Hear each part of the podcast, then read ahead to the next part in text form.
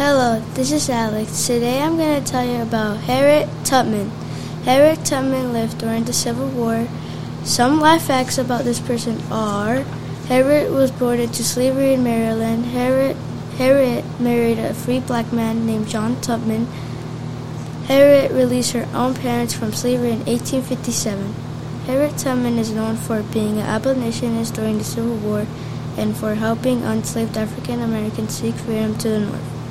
One other reason she was also known for was being a spy, scout, and nurse for the Union Army.